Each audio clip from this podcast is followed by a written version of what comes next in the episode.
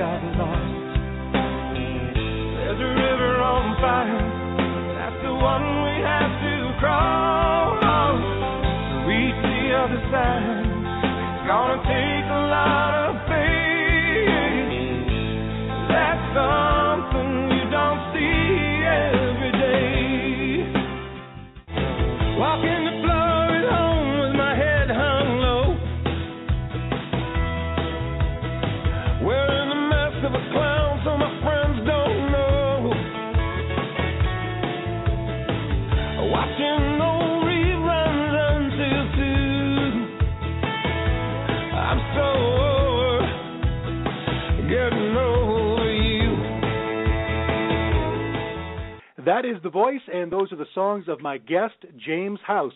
You'll recall his country hits from the 1990s, including This Is Me Missing You, A Real Good Way to Wind Up a Lonesome, and Little by Little. He's also a songwriter on hits for the likes of Martina McBride, Dwight Yoakam, Diamond Rio, and many others. He joins me now to talk about his latest album called Songwriter's Serenade. Welcome to the show, James. Thanks, Dave. Thanks for having me. It is so great to have you here. We have a lot to talk about, including uh, the album, of course, and some of those songs that you've written. Uh, the, the artists I mentioned in those songs are Broken Wing, Ain't That Lonely Yet. In a week or two, uh, we'll get the stories behind those songs. But first of all, congratulations on the success of the duet. It's you and Natalie Noone. You wrote the song together, uh, and our, our duet partners on it. It's called Over Getting Over You. Um, thank you. It's, it's a great surprise. It uh, it uh, I sent it out to a few people, and um, uh, our friend Cameron uh, sent it out also, and it just kind of Mhm. people responded to it around the country. They they even created a dance to it over in the UK. So that's um, spreading around. Thanks. Isn't that great? And, and James, it must be something each time you release a song uh, in the past and present because you can be confident and your team can be uh, what kind of a great song you have in your hands. But until you get it out there to the public and to radio, I guess you can't be sure uh, how it's going to go over. Well, um, first of all, it's just just getting it heard because there's so much music out these days, and um, and it, it, you just have to get heard first, and then and then if you're getting the song heard and get it heard two or three times, it gives people a chance to uh, to live with it and vote on it, see if they like it or not.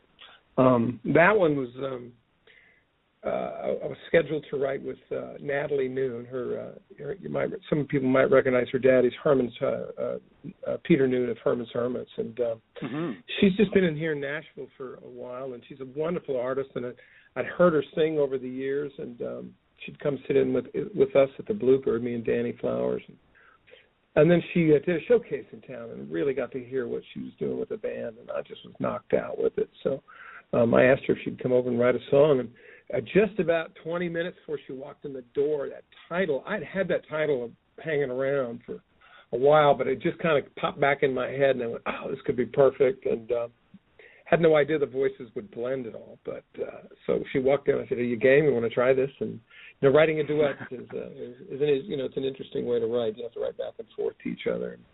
So um, that's what happened that day. It was exciting, fun. Isn't that great when it's something that you don't plan and it happens uh, in that moment? And I do love that title. It obviously fits the song, but it's just a great hooky title, "Over Getting Over You." So that's, uh, I guess, you're off to a great start, James, when you have a good title like that. Yeah, sometimes you know, a title. Um, well, you know, he stopped loving her today. You know, those Mhm. are just uh, that you know if you grab a great title, uh, "Ain't That Lonely," that was a good. We, we had a good title there. We knew we'd, we'd uh, we were um, had something to write about. And yeah, that that song kind of tells you what you what you want to write about, and that's um, yeah, that you're gonna have the battle done. That's right. Well, your voices do go so well together, the two of you, and we're going to hear the song a bit later in the show.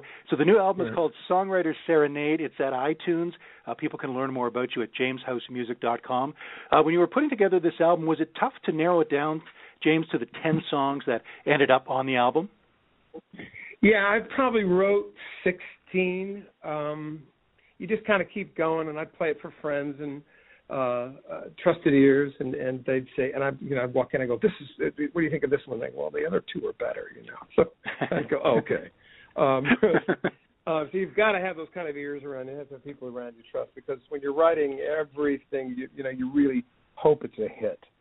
So you put your hopes and all that uh, energy mm-hmm. into it. But yeah, you know, the uh, the opening song, the title track came from. Was, I was sitting backstage at WSM radio here in Nashville, getting ready to go on the air. And for some reason, more often than not, I get ideas just before I go on stage or just before an event like that because you're kind of keyed up and music's, you know, you're sitting rehearsing and stuff. So that popped in my head over there, that title and that piece of music. And I had become friends over the years with uh, a guy named Danny O'Keefe, who's one of my favorite all-time singer-songwriters he wrote uh, a, a classic and recorded a classic called "Good Time Charlie's Got the Blues." It was a mm-hmm. smash in the '70s, and I did something about that title. I thought maybe Danny would want to write this, so I sent the music out to him, and he sent back the lyric, and and so the, the title track kind of went. Well, maybe this is what this album should be about.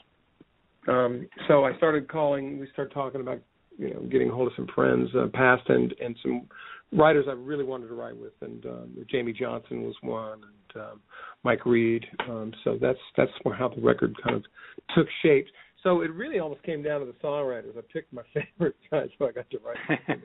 um, then, you know, when Jim when you first started you know. co-writing way back, what was that experience right. like to get used to, James? Is it for for anybody who may not have co-written, who is listening, who might just write on their own? Well, what are the benefits and what are the challenges of co-writing? Well, one of the things as a co-writer, you you need to be open to let something happen in the room. If you go in with an agenda and just try and get your way in a song, you, you're not taking advantage of the situation in the room. You're not allowing the other talent to to come forward. And uh, there's there's just a little dance you do when you're co-writing. You, you, sometimes somebody comes in with like one writer will come in and say, "I've got something just burning a hole in me. Will you help me?" Um, right. And and then there's the other times you both come in with a couple of snippets and you see what happens in the room. And and uh, more than anything, that's uh, I think it's key. Uh, you know, I was as a kid growing up, the Beatles were just one of my influences, and it was Lennon and McCartney. So um, mm-hmm. co-writing, I thought, well, this is great because you've got somebody else to kick ideas off of. So I've been co-writing almost since day one, finding different people to work with. And uh, you know, if you find somebody that's just you know, I, I've written some really good songs because I really write with some very good writers, uh, and that's the key to it. So surrounding yourself with great talent. Now, you also uh, there's a quote that you've said that's at your website talking about uh, songwriting, where, where the songs come from, and it said there have been ups and downs, but that's where the songs come from. So I take it from that you're having good times, you can write a song about that, and of course, when you're down, have challenges, you can you can turn that into a song. And uh, you know, a sad song isn't always about staying there. It, it, I think it helps people get through when they hear a sad song. It can actually kind of bring them around. Yeah, well, it's the blues, really. You know, the blues help you, mm-hmm. you know, help us define how we feel. Um, you know, you, you can't. It's, it's just all the. I think a sad song is nothing else. One of my favorite songs of all time, and this, when I was a kid growing up, this record was played in our house a lot. It was called "Together Again." It was with Buck Owens, and it's a happy, sad song. And I've just never. And I, I think "This Is Me Missing You" was kind of patterned after that. It, it's a, it's a, you know, it's a song about you know hope, but it's also got a sad undertone to it. Um, there's something about that. It's like a double-edged sword, or a, you know, it's got two feelings hitting you at the same time. Um, mm-hmm. And, and as a, as a songwriter, that's always fun to explore those the the understory of a song. And I when I listen to music, I'm always listening you know, what was the, you know, uh, Eleanor Rigby is one of my favorite songs. It's like there's an understory there going that you don't know about. It's it's it's just implied. So if you want to get depth and deep in songwriting, um, you know that, that there's always that, and I and I'll go there. And, I, and, and most of my songwriting friends too. We always kind of look at the undertone of uh, what's going on, and, you know. And at the end of the day, it's three chords and the truth, and that's the, that's the uh, that's the truth about songwriting. That's what it, that's what it comes down to for sure. Uh, we've got the song from your album coming up in just a bit. We'll get to the first one called "Me Too." Is there anyone because you've had a lot of your songs recorded? I mentioned some of the names. We're going to talk about them later on, including Martina McBride. Is there anybody, James, on your list of dream pitches that you've got a song for? You're just trying to get it to them. Um, Tony Bennett. I, cool. I've, I've had this song called Dreamtime that I that I wrote for Tony, and I was if you see him out there. um, in fact, he's been close. I just have never gotten to do it. He was already cutting the record. The song's already picked, but yeah, he's wow. just one of my favorite song stylists and singers, and from that old school. Um, uh, you know, of course, uh, George Jones would have been been great. You know, he, nobody can twist a country song like him. So, oh yeah, there's so many. You know. Now you've also had success outside of country music. I'll throw out these names: Tina Turner, Olivia Newton-John. Uh, that's pretty amazing. How, how did uh, you you end up with songs outside of the country genre? Um, the the Olivia Newton-John thing was she was here in Nashville, and I was invited to write with her. So her and I sat in my living room and wrote a song one afternoon, and that's how that worked. Um, it was just she was looking for a certain kind of. And it's pretty, you know, she was a country artist. It was very kind of um, very country song. So she cut it sure. when she went back to Australia. The Tina Turner thing was just a was a fluke. A friend of mine here in Nashville is a pop writer, and I just was over visiting him. He said, "Come over, look at all my new gear. You know, like great, you know, recording gear and keyboards and Pro Tools and every toy that I didn't have at my house." And so I said, "Come on, let's just pop a you know groove on and see what happens." And that the song popped out of there within, I, I mean, fast, 20 minutes, done. Didn't even think twice about it. Just kind of let it go. It was nothing I was going to cut. Uh, and it, we just kind of set it aside. And, and about six months later, Tina was looking for songs, and she happened to be on Warner Brothers. He was a Warner Brothers writer, and she heard it, and they turned it into a dance song over for kind of the European market. But that's how that worked. Um, Rod Stewart cut one. He uh, it was a song that Raul Malo and I had uh, recorded uh, or written, and the Mavericks had recorded. He just liked the Mavericks version. So, um, you, know, look, if I could do that every day. That's that's pretty amazing. I mean, those three big names right there. When you're writing, I think you mentioned the Tina Turner song might not have been something you cut. Do you do you enjoy writing outside of your own voice? So there's songs you're going to put on your album because it says what you want to say and it fits with who you are. But is it fun to write outside of that and and do a different style for someone else? Um, that was just kind of a, uh, you know, most of the time I'm sitting within what I do. Although lately I, I I've been writing with a guy named Joe Bonamassa, and Joe is a rock guy and comes here to Nashville because he wants Nashville structure. So I've written with him, Gary Nicholson, other Nashville guys written with him. I ended up with five songs on the record, and it's Joe bringing what he wants to do musically, and he's just looking for that kind of structured Nashville style of lyric writing. So, um, and I've loved it. I was in the Hammersmith at the Hammersmith Apollo in London last month, and he was sold out there for five nights. So I got to hear three of my songs sung in the Hammersmith and uh, Apollo in London, which was a great thrill. Um, so that's kind of the writing through somebody is something I like. I, I, if I have something that I think I can offer, I'm, I'm I'm all for that. But most of the time, I sit and write and do what I do best, and and try and just express myself, uh, which is kind of country country rock. Let's hear an example of exactly that, James, from your album Songwriter Serenade, which we're here to talk about. The song is called Me Too, and I'll let you tell uh, us a bit about the song. I know you co-wrote it, co-wrote it with a big hit uh, songwriter Darden Smith. Tell us a bit about the song. Yeah, James. Darden, we uh, wrote it with Darden, and half the proceeds from this download and there's T-shirts on JamesHouseMusic.com. Not to make a plug too much. All the half to fifty percent of all the proceeds from T-shirts and the downloads from Me Too go to uh, Songwriting with Soldiers. Uh, it's Darden's charity, and I'm going to be a part of that coming up. Uh, we're doing a seminar next month, uh, so uh, it's called Me Too. Let's hear the song now. My guest, James House, brand new music, Me Too, on In the Country.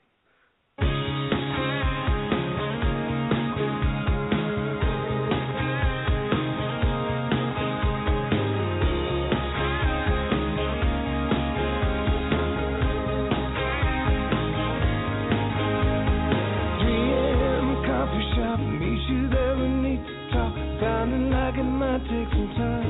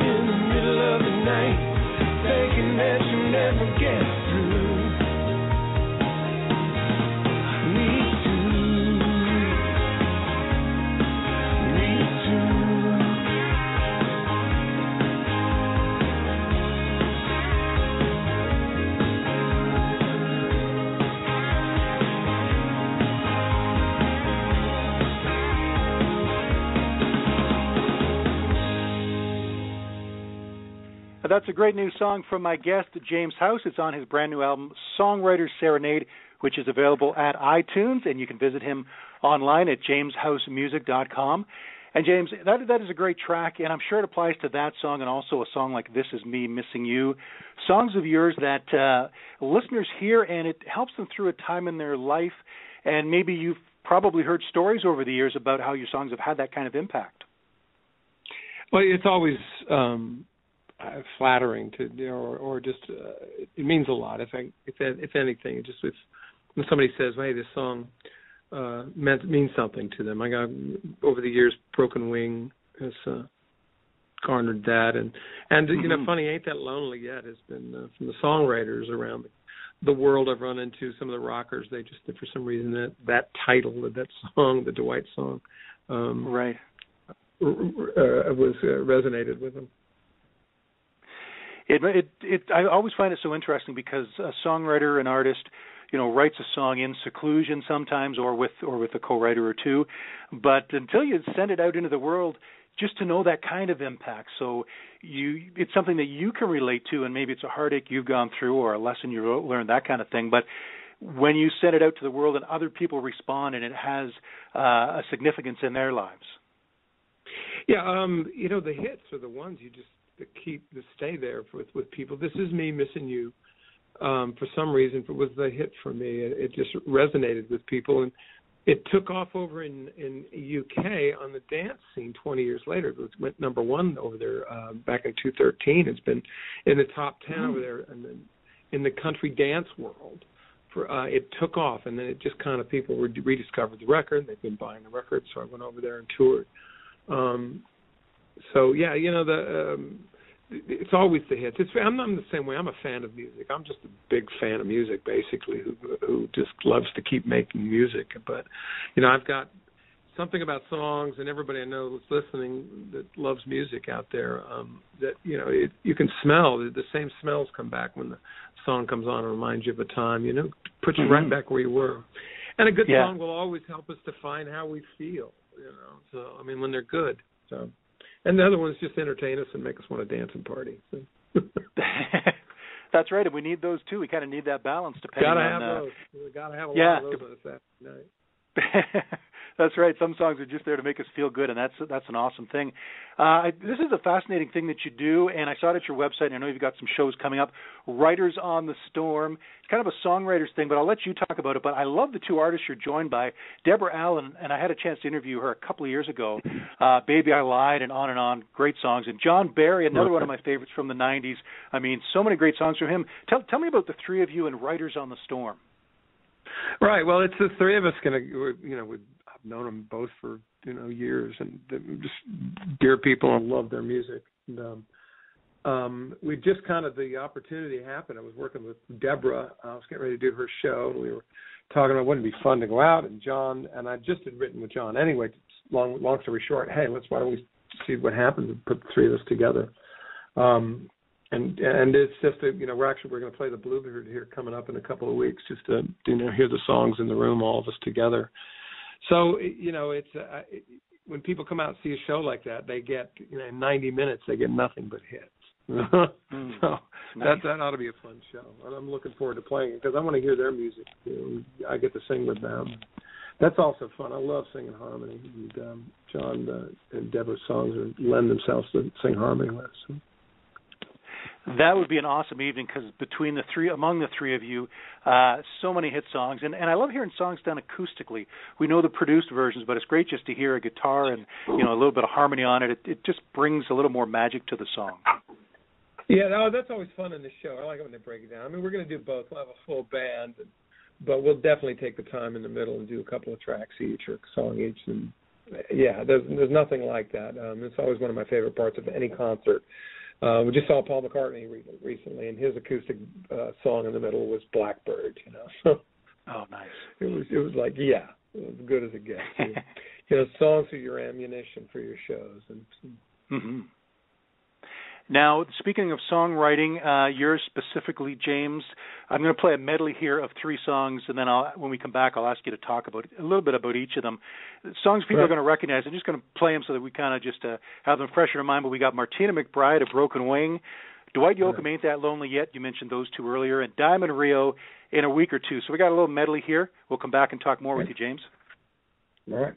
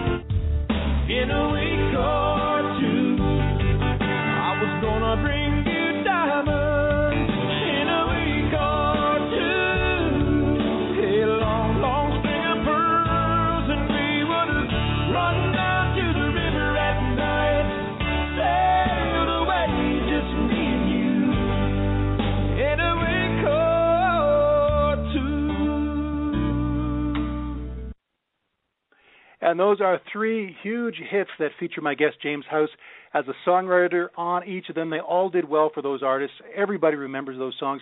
Let's start with the Martina McBride song, A Broken Wing. What can you tell me about that song, James?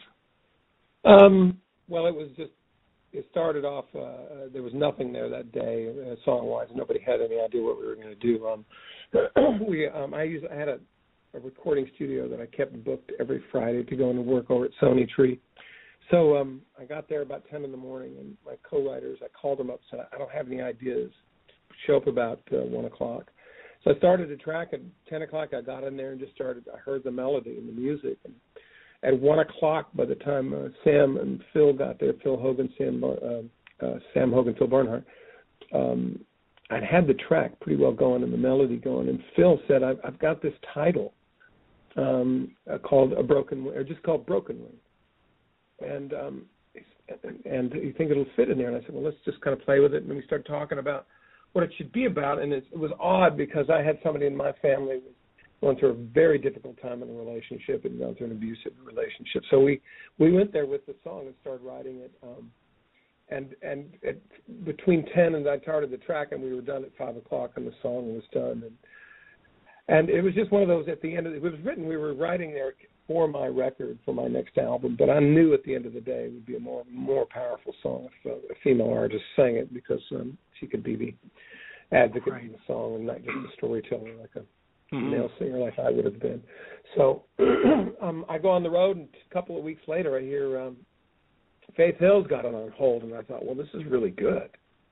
Um so mm-hmm. I, you know, I, and then a, a week later I hear she's not going to sing it because she's going to have a baby, but the other that was the bad news. The good news was Martina McBride was going to cut it. So um, and I was I was it was great because I didn't have to stress over it. I wasn't here in town. I was out on the road t- touring a lot, so that was keeping me um, keeping me distracted.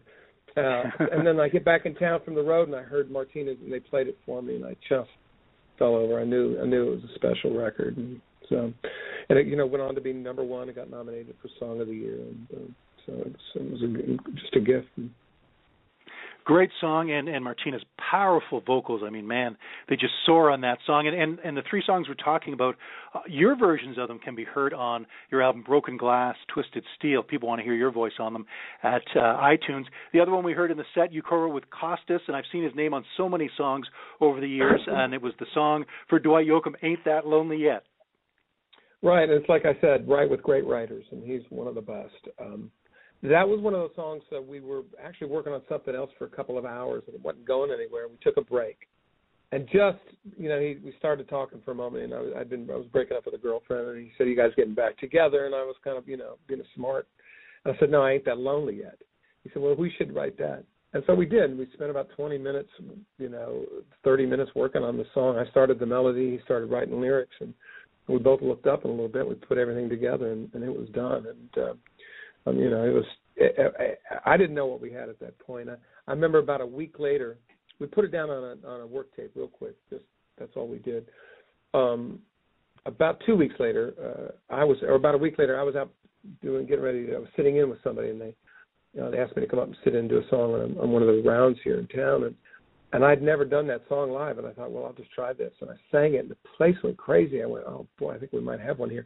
And sure enough, the following week, Kostas calls me from L.A. and he had played it for Dwight, and, uh, and Dwight cut it and turned it. Dwight did a you know phenomenal job turning it into a hit. So mm-hmm. um, there you go. That was uh, just one of those other wonderful, wonderful happening in the moment uh, kind of songs. Wow, such a great song from his This Time album. And then we had Diamond Rio, and they're one of my favorite groups. I mean, their vocals are awesome. They've had so many great songs over the years.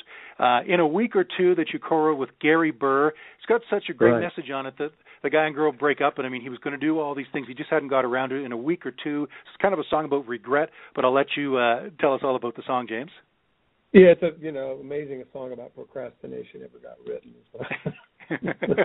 um, yeah, it, Gary is a great writer. I, I once again I had it kind of just started, just a little bit of the nugget of the TI title and, and I think a bit of the verse. Um, and G- Gary, I called him up, and I just thought well, he'd be great to work on this one. I took it over, and Gary just brought it home. And, and then we went and recorded it. Um, I recorded it with uh, Monty Powell, who had written "This Is Missing With You." He's a great art, uh, songwriter producer here in Nashville, one of the best. Um, we'd cut it for uh, we were working on, on trying to get me another record deal. So we finished the demo and uh, just it was new and we had a special song. As soon as we when we finished it, he was also working on Diamond Rio's record. He was producing them, and he called me late that night, late after we'd finished it, and said, "Look, I know this this song would be great for you, but I've got Diamond Rio coming up, and uh, we still need a single for their record. And uh, if we cut it, I promise you it'll be a single. And what, what can you say? You know, I mean, they were hot Yeah. on the Pistol Whips, and I was a big fan. And, and yeah, I said, of course. And then what, what could go wrong? What would be the worst thing that would happen? It would be a big hit. So, um, yeah, and it was. It went to number one, and just Yeah. with it. It was such a great song, and it is. People can find all those songs, your versions or uh, the versions from those artists, of course, on iTunes. It was great to go back and and, and listen to those again. Uh, I'm going to get to over getting over you, your duet with Natalie Noone, in just a moment. But uh, tell me about when you moved to Nashville, James. Uh, you grew up in Sacramento, California, lived in LA for a while, pursuing music, and then Nashville, uh, 1988. Uh, for anybody who you know heads there for the first time, is is it a, is it an adjustment to uh, find your way into the music community there? Well, I'd, I'd been in music all my life, so I, I just had been around those people. And when I was living in Lake Tahoe, I got a record deal with Warner Brothers. Um, so I was lucky, um, and they brought me down to Los Angeles, and I ended up moving down there. And the record didn't pan out, but um, I was working a lot in Los Angeles doing uh, movie sound scores and jingles, and I had a publishing deal. Uh, the the way I got into Nashville is that I was uh, I went and cut some I went back to my I was kind of cutting rock or whatever, just trying to find my way to find the music that worked for me and I um I went and cut some uh country I wrote some songs. I wrote some country flavored songs and my publisher happen to know Gary uh, I mean uh, Tony Brown out here is one of the great producers of all time of Nashville. He's produced a a hundred number ones. So she sent it out to, to Tony and he was head of MCA at that point and he gave me a record deal so that got me out to Nashville. Um, I was just extremely lucky. I just was immediately came out, and you know, people wanted to be my friend because I had a record deal. it's always great when one one of your friends, you know, has made it, and you you can try to follow in that path. I guess. yeah, absolutely. Um, but you know, it's like if people ask how you get in this business. It's like anything. It, it's just a people business. Um, to so I could make friends here. I'd, I'd go hang out at all the you know the Bluebirds and all those places, and just hung out and listened, and eventually you start talking and get to know people. And I was at every every songwriter thing you could go to here in Nashville when I got here. Like just went to all the. There's so many great resources. BMI. There's uh, NSAI. And, um, like I said, there's music every night here, and you'll you'll find a crew of people pretty quickly. The one thing about Nashville is very open to new talent.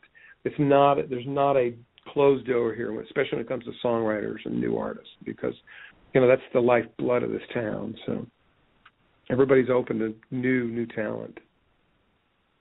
Let's turn to a song from your album, which we're talking about, Songwriter's Serenade. Uh, this is the one we talked about it earlier. It's doing really well. Cameron Tilbury was giving me updates on the song, and I was reading at your website as well. Over Getting Over You, which you sing with your co-writer, Natalie Noone. And, and again, we talked before, your two voices sound great together, and you talked about how the, a bit about how the song came together. Tell me maybe a little something else about the song, James, and then we'll share it with our listeners.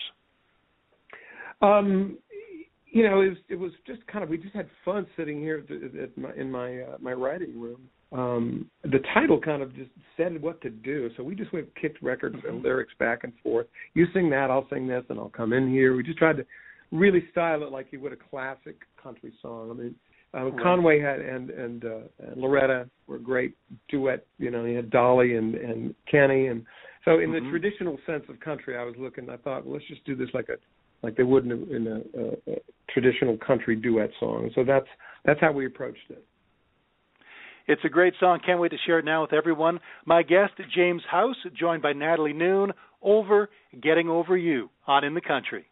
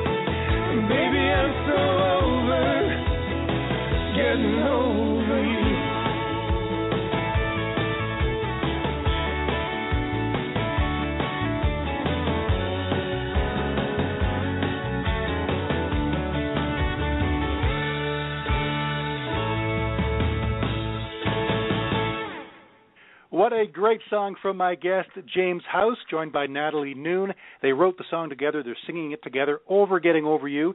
It's on James' latest album called Songwriter's Serenade, and you can head to iTunes uh, to get that album. You can also head to jameshousemusic.com to learn more about him. And James, this happened last year, but I'm sure it's really fresh and exciting in your memory. Your Grand Ole Opry debut in May of 2014, uh, and I think that night uh, Bill Anderson and Vince Gill were also on the show.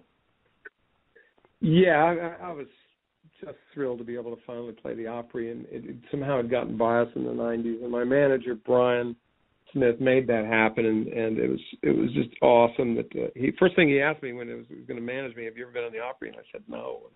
He was like, "You're kidding. Well, we got to make that." Ha-. So yes, and you know the, one of the things about the Opry they have a debut dressing the whole deal backstage is a whole other show and you can I, I highly recommend if you go to the Opry you can take a backstage tour because there's as much of a show going on back there as there is out front. Um and and when you're a debut they put you in the debut dressing room so people come by and stare at you you know? Are you nervous? You know no go on um so yeah it was um it was even more incredible to have Bill, who's a, a dear old friend, Bill Anderson, um, be the host, and and Vince was there. Vince, I've known Vince since I moved to town. He was actually sang harmony on my first album I did for MCA. So I've known Vince for uh, for 20 years and plus, and he's just uh, he's brilliant. He's a great guy. And of course, we all know how brilliant a talent he is. So to have them both there was very special. Yes. That's awesome to uh, to be at the Grand Ole Opry and to have made your debut on the on the songwriting side of things, you talked about all the songs that you write and you pitch. At this point, James, or over the years, have you had great songwriters pitch you songs they thought would be just right for you? Do you ever record songs that other people send you? I, I haven't since my first couple of records. So um, I did cut a song on my second uh, MCA record called "Oh What a Thrill." It was a Jesse Winchester song and that mm. um I, I just loved it. Got pitched to me by his people. I was a big fan of Jesse, and he just recently passed away. Um mm. That song ended up getting recorded on the at Mavericks. They called me up. Raul did and said, "Do you mind if we cut uh, "Oh What a Thrill"?" I said, "No, it's it's not my song." And yeah, I mean it's it's a great one. So that it happened to be, and it turned into their biggest hit. And I sang harmony on their record. So um that's the last thing I really cut that was an outside song. So um, I really, I really, and you know, I, you never know. You might do a whole record of just. If I was going to do that, I think I would do a whole album of songs I didn't write. That would be a cool idea, and just yeah, showcase those Bob, those songwriters. Bob Dylan just Bob Dylan just did it. of all people, he did torch songs. You know. Oh wow, yeah, that's that's incredible. Now, now along those lines, if you did an album like that, other people's songs, and we're doing something different here, uh, James, who would you like to join you on an album like that? In other words, we've got Natalie Noone on this album, but other people you haven't worked with that you'd sing with, who would you like to have on a future project? Uh, it goes on and on. Um, uh, you know, Reba would be awesome. Martina would still be mm-hmm. great. Um, would would be great. Um, uh, you know, as far as the, guy singers out there, I'm a big fan of you know Jim Lauderdale. Him and I sang together recently. We did a, a, a thing, and so I'm a fan of Jim's, and it just goes on. Um, you know, uh, gosh, uh, writing wise, I always you know Bill's always great to work with. But there's so many great singers here in town. Um, you know, and you can find some people outside that we wouldn't normally think. Um, would be want to do a country record with. But if I thought, you know, if I put my mind to it, I think it would be uh, the list would be longer than I could uh, get on get on tape. Cause so many, so many great great singers out there. I like to. It's true. Yeah, it's true, and uh, each one has their own style. And as you said, even if you drew from other genres, I mean, uh, yeah. you know, it could be it could be a double album before uh, before too long for sure. We're going to get to your next song from the album uh, from songwriter Serenade called No Mercy, which is a beautiful song, and we'll get the story behind that. But in general, I wanted to ask you about songwriting, James, because I have a lot of listeners who are, uh, if they're not an artist who's a songwriter, they might be just a, a non performing songwriter. But people always want to pick up tips on how to write better songs. Is there anything you can share with us that helped you or that you've seen other people do that, that helps those songs get better? Um, that's that's a good question. How do you how do you get to the getting the, to the truth of the songs, uh, and and keep um, rewriting and writing and writing and writing, going over and honing it down and honing it down is, I think, uh, something that I've seen really successful writers do a lot. They're just not the first thing that pulls out of their head. They they're constantly reshaping and working in the melody and the lyrics. So so by the time it comes out as a song, it just feels like it's a natural piece of work and not a forced piece of work. It just sounds like well, it's always been there. And my songs are never really written until, and, and that's why I have my own studio and I and I, and I enjoy it because um I just keep, you know, I do my work tape, and I always there's something always on the first thing that's always usually you want to stay close to usually on your just your first initial work tape is usually a gist there some kind of rhythm thing that, that works for me that I usually always go back to. But phrasing wise I'm always um, um, working and, and twisting and, and just just so many ways to phrase a word. You know we glide on our vowels which is a great piece of advice I heard from a vocal teacher. So as you're you're phrasing out your song look for your vowel to hang out there for your singer. Um, it's right, stuff like right. that, and it's you know, and it's really getting to the truth of the song. And and as human beings, you know, you know, it's, it, it, it, we try not to. I try not to be too clever of a writer. I try and just get down to what you know, what what the heart would uh, uh, want to know, and what what uh, what that song's supposed to be about. So. Mhm great advice and uh, people can also listen back to your songs past and present and, and pick up uh, structure tips and just sort of to see how you've you've written a song. And and let's have another example of that right now james. Again the album is songwriters serenade 10 tracks uh, that are available at itunes. Uh, and james this one is called no mercy. And what can you tell us about this song? Well you know i went down to austin to write with uh, monte warden um, uh, he's my friend down there, and I've, I've, I've known him forever, and I've always wanted to write with him. Um, he had started this song and just had the the verse going, and um, he played it for me, and I thought he he thought it was the chorus. I thought you got to start it there. So my first my first feeling with that song was like start it with what he had, and and it was when I was recording it until I recorded, then I realized it wants to jump up an octave do the uh, um, you know, kind of a Roy Orbison take on the on the song. So, hmm. um, you know, the the idea is in, is no mercy, K N O W, to know it. No mercy mm-hmm. when your heart is you know hurting, and not you know no is you know no mercy for you. It's to know it and, and to know kindness and compassion, especially when uh, you're hurting, and be kind to yourself. That's really what the gist of the song is about. Mm. It's a beautiful song, and let's share it uh, with our listeners now. James House and No Mercy on in the country.